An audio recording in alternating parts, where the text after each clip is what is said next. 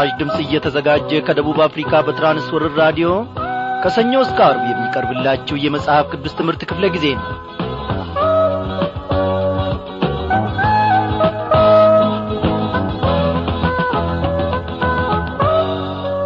ክቡራን አድማጮቼ እንደምን አመሻችሁ?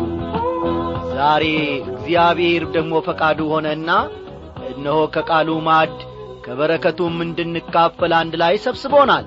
እንግዲህ ሰላምታዬን ተቀብላችሁ ለሰላምታዬም ደግሞ አጸፌታውን እንደምትመልሱ ባለሙሉ ተስፋ ነኝ። እኔ በዐይን ፊት ለፊት ማላያችሁ ሆኖ ነው እንጂ እግዚአብሔር እየተመሰገነ እንግዲህ በየማረሚያው ቤት በሆስፒታሉ ወይም ደግሞ የአገርን ግዳጅ ለመወጣት በጦር ሜዳ እንዲሁም በተለያየ ዐይነት ቦታ ሆናችሁ ይህንን የራዲዮ መልእክት የምታዳምጡትን ሁሉ እግዚአብሔር ይባርካችሁ። ይህቺ ምሽት ከእግዚአብሔር ማድ በረከትን አብረን የምንቋደስበት የተባረከች ደቂቃና ሰዓት እግዚአብሔር ያድርግልን እያልን ወደ ዛሬው መልእክታችን ከማለፋችን በፊት ወደ ዝማሬ እናልፋለን። እግዚአብሔር ታላቅን ነገር አድርጎልናል ወገኖቼ። በያላችሁበት ስፍራ ሁሉ እግዚአብሔር በቀንና በሌሊት ተጠንቅቆልናል ተጠንቅቆላችኋልም። አይደለም እንዴ አው እግዚአብሔር እያንዳንዳችንን ከቁጥር አላጐደለንም እግዚአብሔር አምላካችን ከዐይኑ እይታም አላራቀንም። ስሙ ለዘላለም ይክበር ይመስገን። ያደረገልን ታዲያ ብዙ አይደለምን?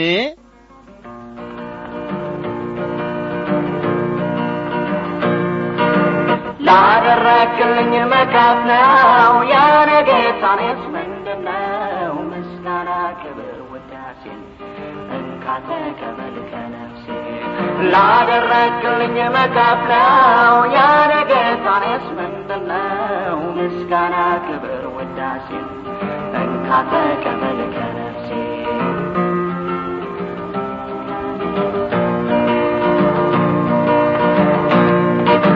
የሰናክሬም ዛቻ እንዴት አሽጋረከው? ጎልያድን መጥተ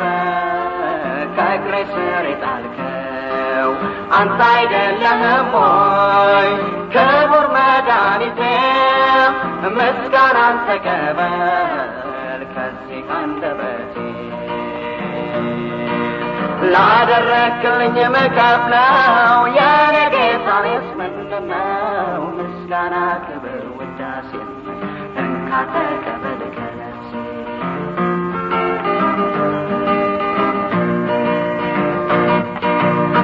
ከክብር ስፍራ መሰመዋረድ ባሰራተ ወንጀል በመስቀል መሞት ይሄ ሁሉ ስቃይ እኔን ለማዳን ነው። ሌላማ ምን ነበር አንተ የበደልከው? ላደረግልኝ መከፍለው የኔ ጌታኔስ ምንድነው ምስጋና ክብር ውዳሴን እንካ ተቀበል ከነፍሴ እግዚአብሔር አምላካችን ለዘላለም ይክበር ይመስገን። ሩትና ዳዊት በዚህ ዝማሬ ስላገለገሉን እግዚአብሔር ኑሯቸውን እንዲሁም አገልግሎታቸውን ይባርክ። እናመስግን። እነሆ በሰማይ በምድር ላይ የምትገዛ እግዚአብሔር አምላካችን ሆይ በዚህች ምሽት ደግሞ አንተን ተስፋ አድርገን አንተን ታምነን በፊትህ ቀርበናል። እነሆ ቃልህን ይዘን ቀርበናል። እነሆ ልባችንን አዘጋጅተን ወደ አንተ ቀርበናል። እግዚአብሔር አምላካችን ሆይ ቃልህ እስከ አጥንታችን ፍላጭ ድረስ ዘልቆ ይናገረናል። ሁለንተናችንን ይመረምራል።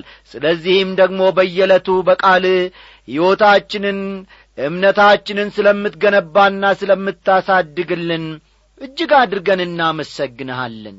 በቤትም በውጭም የተመለከትከንና የተጠነቀክልን እግዚአብሔር ሆይ ስምህ ለዘላለም ይክበር ይመስገን። በዛሬይቱም ምሽት ደግሞ አንተ ከወትሮው በበለጠ በመካከላችን ትመላለሳለ ቃልህን ደግሞ ያለ መከልከል ከጸባወት ትልክልናለ እኛም እንጠገናለን እኛም እንፈወሳለን። እግዚአብሔር አባቴና አምላኬ ሆይ ሰላሳና ስልሳ መቶም ፍሬ የምናፈራልህ ባሪያዎች አድርገህ ደግሞ እንደምትሠራን እናምንሃለን። ያን ጊዜ የምንነበብ የምንታይ መልካም ወንጌሎች የሆነን በማኅበረሰቡ ውስጥ እንመላለሳለን። እነሆ እግዚአብሔር አምላኬ ሆይ ፈቃድህን ለማከናወንና ለማድረግ የተዘጋጀ ልብን በየዕለቱ በውስጣችን ስለምትፈጥርልን ክበር ተመስገን። በዚህችም ምሽት ደግሞ ቃልን እግዚአብሔር ሆይ በመንፈስ ቅዱስ አስተማሪነት ተናገረን አስተምረን። ስለዚህም ሁሉ እጅግ አድርገን እናመሰግንሃለን። ሰምተህናልና በኢየሱስ ክርስቶስ ባከበርከው በአንድ ልጅ ስም አሜን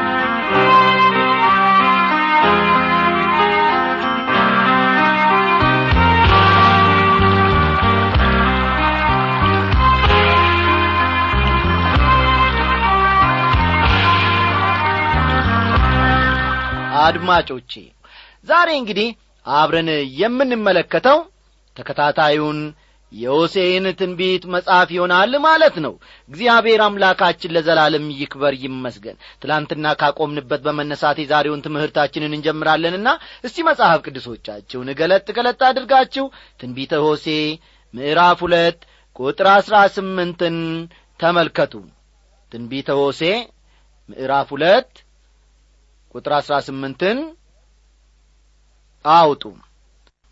እንዲህ ይላል በዚያ ቀን ባሌ ብለሽ ትጠሪኛለሽ እንጂ ዳግመኛ በአሌ ብለሽ አትጠሪኝም ይላል እግዚአብሔር።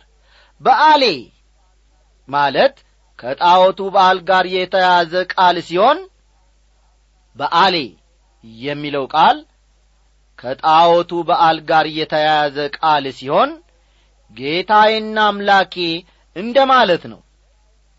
በአሌ ማለት ጌታዬና አምላኬ እንደ ማለት ነው። ተመልከቱ እውነተኛውን አምላክ ዝቅ አድርገው ከጣዖቱ ጋር አስተካክለውታል። ሁለቱም በአንድነት ማምለክም እፈልገዋል። እንደዚያ ማድረግ ግን ፈጽሞ አይቻልም። አንድ ቀን እስራኤል በሙሉ ልብ ወደ እግዚአብሔር ትመለሳለች። ያኔ ባሌ ብላ ትጠራዋለች። እስቲ ይህም በተመለከተ አንዳንድ ነጥቦችን አንድ ላይ ለመመልከት እንሞክር። የባልና የሚስት ግንኙነት በጣም የጠበቀና ግላዊ ከመሆኑም ባሻገር ዋነኛው የግንኙነቱ መሠረት ፍቅር ነው። አይደለም እንዴ? ከየትኛውም ዐይነት ሰብአዊ ግንኙነትም የበለጠ ነው እውነቴን ነው ምላችሁ የባልና የሚስት ግንኙነትን በበለጠ ማሳየት የሚቻል ቃል ቢኖር እኔ የውዴ ነኝ ውዴም የኔ ነው የሚለውና በመኃልየ መኃልይ መጽሐፍ ውስጥ የሚገኝ ነው። አስተዋላችሁ ወገኖቼ? አዎ የባልና የሚስት ግንኙነትን በበለጠ ማሳየት የሚችል ቃል ቢኖር እኔ የውዴ ነኝ ውዴም የኔ ነው ማለት ስንችል ነው ጋብቻችን በእንዲህ ዐይነት ግንኙነት ላይ የተመሠረተ ከሆነ ደስተኛ ቤተሰብ አለን ማለት ነው። እንዴት ባልና ሚስት ሆኖ መኖር እንደሚቻል ኮንፈረንስ ማካፈል ወይም ደግሞ መካፈል የለባችሁም። የተለየ ሴሚናሪም አያስፈልገውም ወይም ደግሞ ልዩ ትምህርት ቤትም አያስፈልጋችሁም። ቁልፉ ፍቅር ነው ወገኖቼ። በቃ አያችሁ? ለባልና ሚስት ተጣጥሞ አብሮ መኖር ቁልፉ ምንድን ነው ማለት ነው? ፍቅር ነው። ፍቅር ከሌለ ሁሉም ነገር የለም። ፍቅር ከሌለን የቤተሰብ ኢኮኖሚያዊ ችግራችንን መፍታት አንችልም። ግጭቶቻችንን ማስወገድ አንችልም። ልጆቻችንን በተገቢ መንገድም እንዲሁ ማሳደግ አንችልም። አድማጮቼ ከእግዚአብሔር ጋር እንዲህ ዐይነት ግንኙነት ሊኖረን ነው የሚገባው። ስለሆነም ከልባችንና በጸሎት መንፈስ ሆነን ጌታ ኢየሱስ ሆይ እወድሃለሁ እኔ ያንተ ነኝ ይበሉት እንዲህ ያለ ግንኙነት ካለን ደግሞ ጳውሎስ የተናገረው በሕይወታችን ይፈጸማል ማለት ነው። ነገር ሁሉ የእናንተ ነውና ጳውሎስ ቢሆን አጵሎስም ቢሆን ኬፋም ቢሆን ያለውም ቢሆን የሚመጣውም ቢሆን ሁሉ የእናንተ ነው እናንተ የክርስቶስ ናችሁ ክርስቶስም የእግዚአብሔር ነው ይላል። አንደኛ ቆሮንቶስ ምዕራፍ ሦስት ከቁጥር 21 እስከ 23 ያለውን መመልከት ይቻላል። አንደኛ ቆሮንቶስ ምዕራፍ ሦስት ከቁጥር 21 እስከ 23 ክርስቶስ የኔ ነው ማለት ትችላላችሁን? እኔ የክርስቶስ ነኝ የማለት ድፍረትስ አላችሁን እንግዲያውስ እግዚአብሔር ይባርካችኋል። እግዚአብሔር ይባርካችሁ። ዳግመኛ በአሌ ብለሽ አትጠሪኝም ይላል። ቀደም ብለን የተመለከትነው ቃል። አዎ ወገኖቼ ይህ ቃል በአል ከተባለው ጣዖት ጋር የተያያዘ ነው። በአጭር አነጋገር በአሌ ማለት ጌታ ማለት ነው። ጌታ ኢየሱስ ሲያስተምር በሰማያት ያለውን የአባቴን ፈቃድ የሚያደርግ እንጂ ጌታ ሆይ ጌታ ሆይ የሚለኝ ሁሉ መንግሥተ ሰማይ የሚገባ አይደለም። በዚያ ቀን ብዙዎች ጌታ ሆይ ጌታ ሆይ በስምህ ትንቢት አልተናገርንምን? በስምህስ አጋንንትን አላወጣንምን? በስምህስ ብዙ ታምራት አላደረግንምን? ይሉኛል። የዚያን ጊዜም ከቶ አላውቃችሁም እናንተ አመፀኞች ከኔ ራቁ ብዬ መሰክርባቸዋለሁ አለ።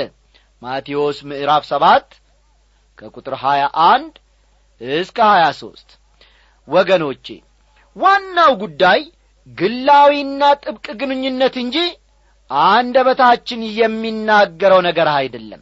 ልብ በሉ።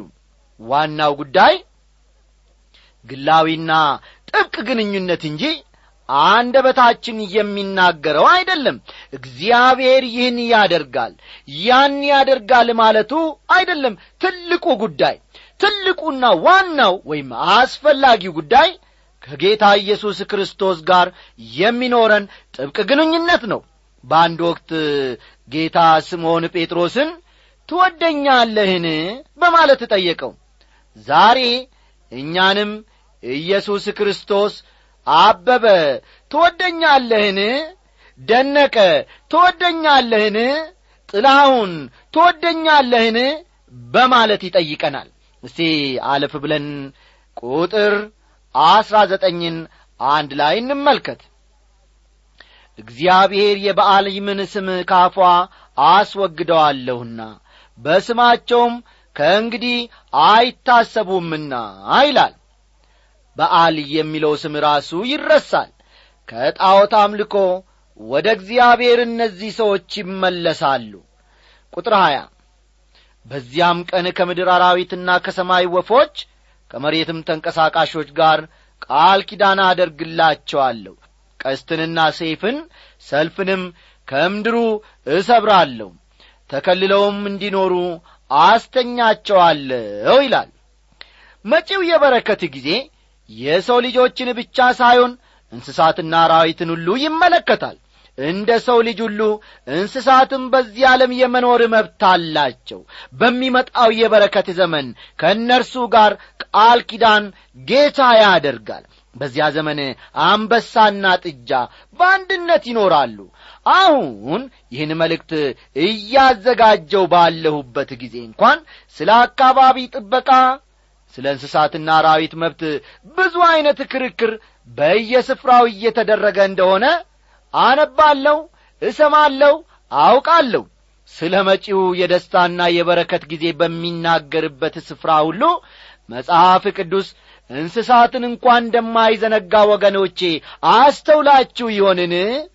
ለእንስሳት ቁጥር መመናመን ምክንያቱ የሰው ልጅ ነው ምድርን እያጠፋና አየርን እየበከለ ነው ያለው የሰው ልጅ።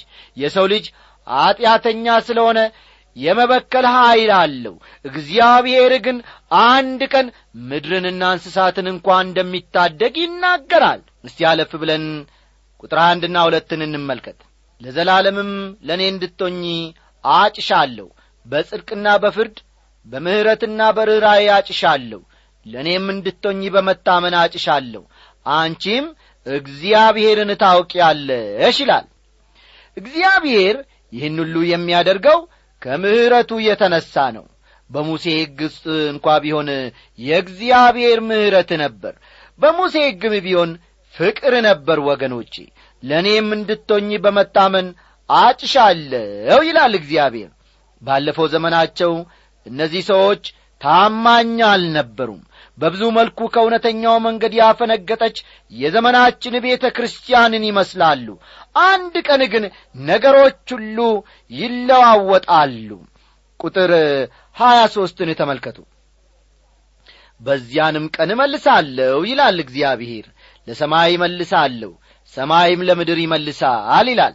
በዚያንም ቀን የሚለው ክርስቶስ መንግሥቱን በዚህ ምድር የሚመሰርትበትን ጊዜ ነው የሚያመለክተው ያኔ ሰማይና ምድር ስምምነት ያደርጋሉ።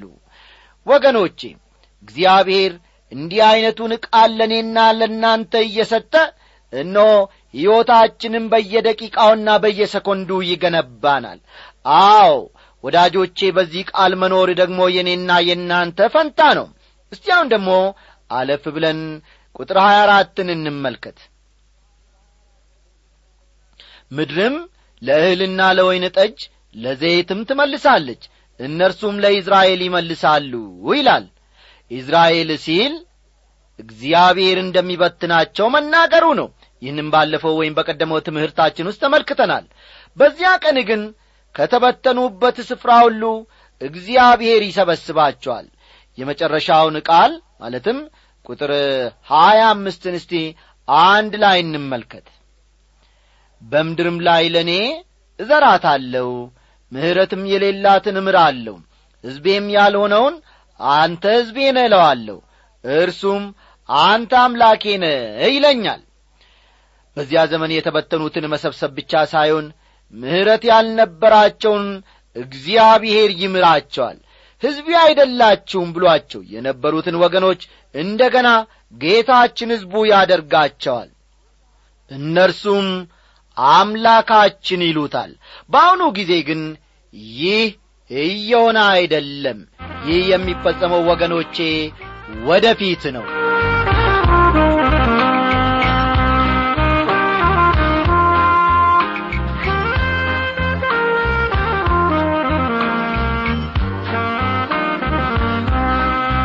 ክቡራን አድማጮቼ እንግዲህ የትንቢተ ሆሴ ምዕራፍ ሁለትን ትምህርት እዚህ ላይ እንቋጭና በቀረን ጊዜ ደግሞ የምዕራፍ ሦስትን ትምህርት አብረን በመንፈስ ቅዱስ መሪነት እንመለከታለን። ጎሜርን እንደ ገና ቤቱ እንዲወስዳት እግዚአብሔር ሆሴን እንዳዘዘው በዚህ ምዕራፍ ውስጥ አብረን እንመለከታለን። ፈጠን ፈጠን እያላችሁ ጻፉ።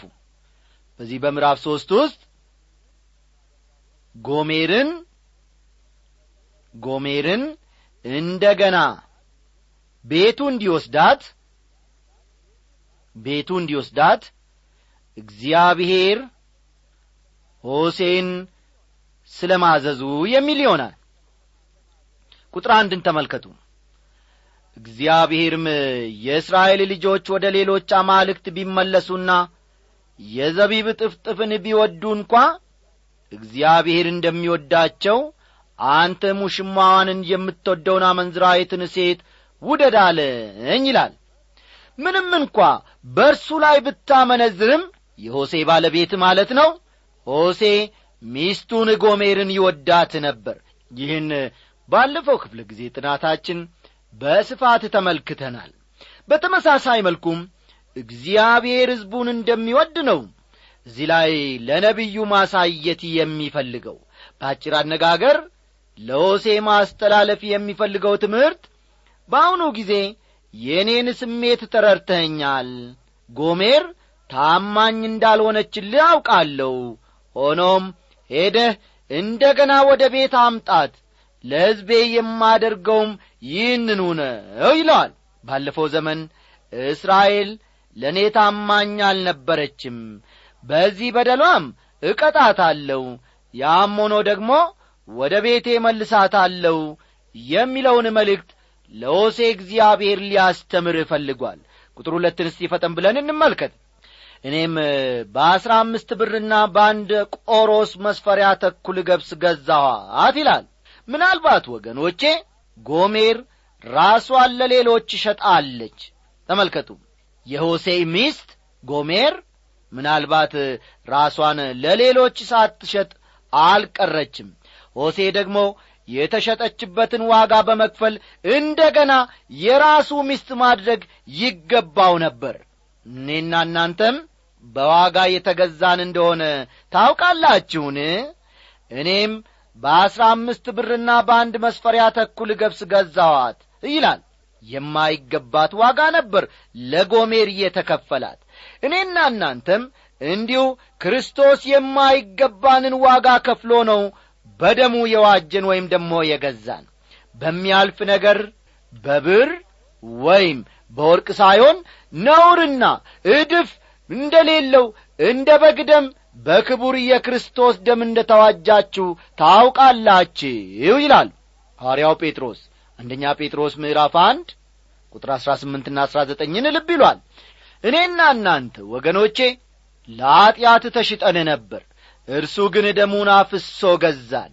የእርሱ ክቡር ደም ከወርቅና ከብር ይልቅ እጅግ እጅግ ይበልጣል። ስሙ ይክበር ይመስገን። ቁጥር ሦስትን ተመልከቱ። ከእኔ ጋር ብዙ ወራት ተቀመጪ አታመንዝሪም ለሌላ ሰውም አትሁኝ እኔም እንዲሁ ሆንልሻለሁ አልኳት ይላል። አንድ ጊዜ አንድ ሰው ሚስቱ ከሌላ ወንድ ጋር እየማገጠች እንደሆነ በጣም አዝኖ ነበር እየነገረኝ በጣም ከፍተኛ ክትትል አድርጎ ነበር። ይህን እውነት እየደረሰበት እስቲ የዚያን ወንድም ስሜት ለመረዳት ሞክሩ አድማጮቼ። ሚስታችሁ ታማኝ ሳትሆንላችሁ ስትቀር ምንኛ ልባችሁ እንደሚሰበር እስቲ ለማሰብ ሞክሩ።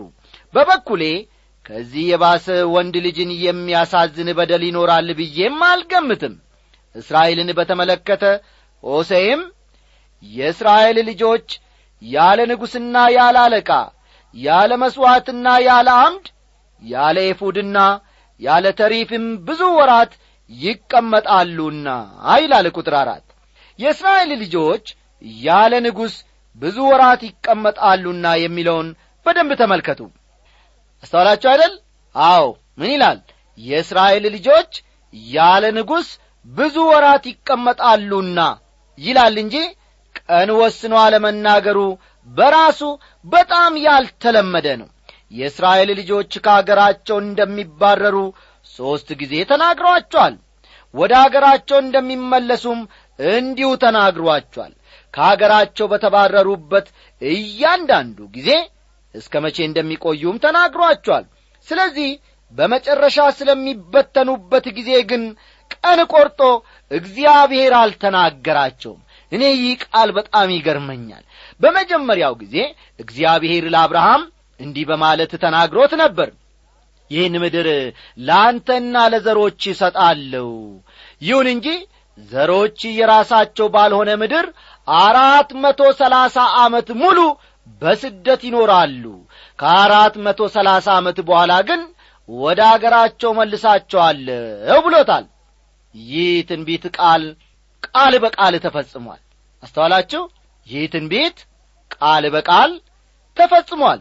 ለሁለተኛ ጊዜ ደግሞ እግዚአብሔር በነቢዩ ኤርምያስ በኩል በኀጢአታችሁ ምክንያት በምርኮ ወደ ባቢሎን ትሄዳላችሁ። ሰባ ዓመት በምርኮ ምድር ትቆያላችሁ። ከዚያ በኋላ ወደ አገራችሁ መልሳችኋለሁ በማለት ተናገረ እግዚአብሔር። ይህም ቢሆን ወገኖቼ ቃል በቃል ሳያወላውል ተፈጽሟል።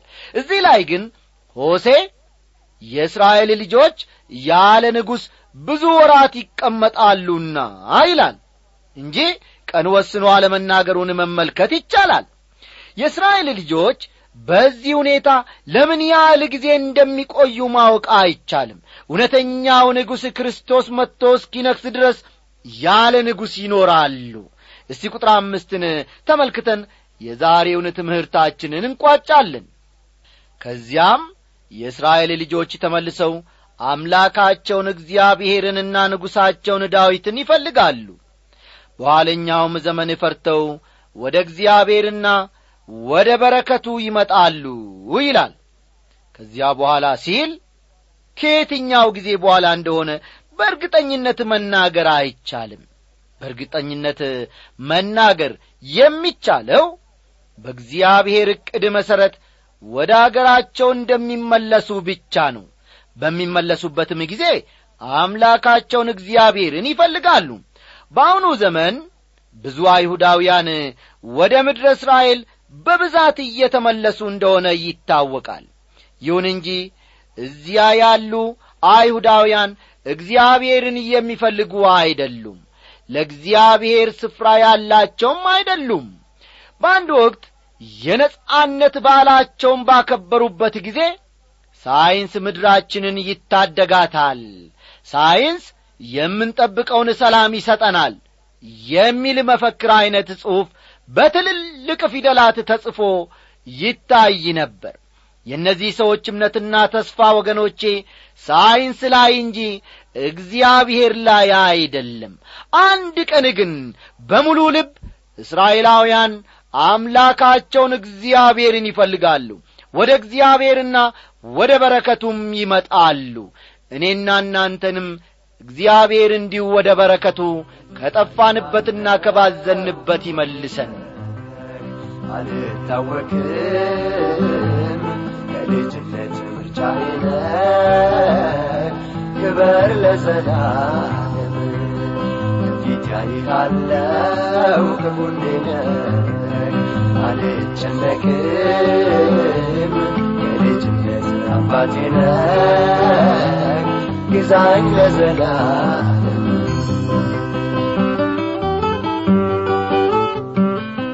አዎ ልዑል እግዚአብሔርን አልታወክም። በቀኜና በግራዬ ከፊትና ከኋላ ያያለሁ ከእኔ ጋር ነ። ግዛኝ ለዘላለም ከማለት የበለጠ ምን ነገር ይገኛል? በዚህ ዐይነት መንፈስ እንድንኖር እግዚአብሔር እያንዳንዳችንን ይርዳን።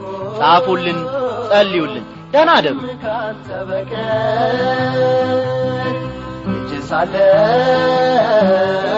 ውበት ማረከኝ ተመስገን አንተው ጋሻ ፊት ያይሃለው ከጎኔ ነህ አልታወክም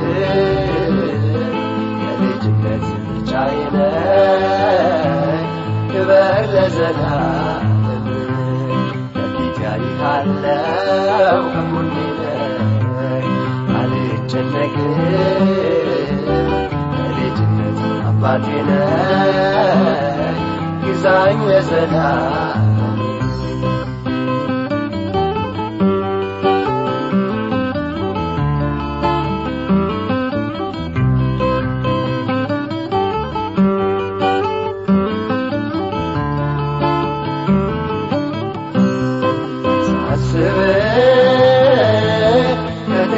አርፋለሁ ያላንተ ኑሮዬ ማረ ነው። በእጅ አንድም ቀን አላድር እንዳንተ የለም አይገኝም። ፊት ያይሃለው ከጎኔ አልታወቅም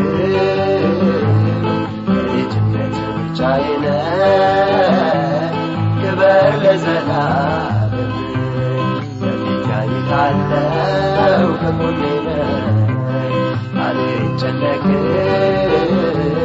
የልጅነት አባቴ ነህ ግዛኝ ለዘላለም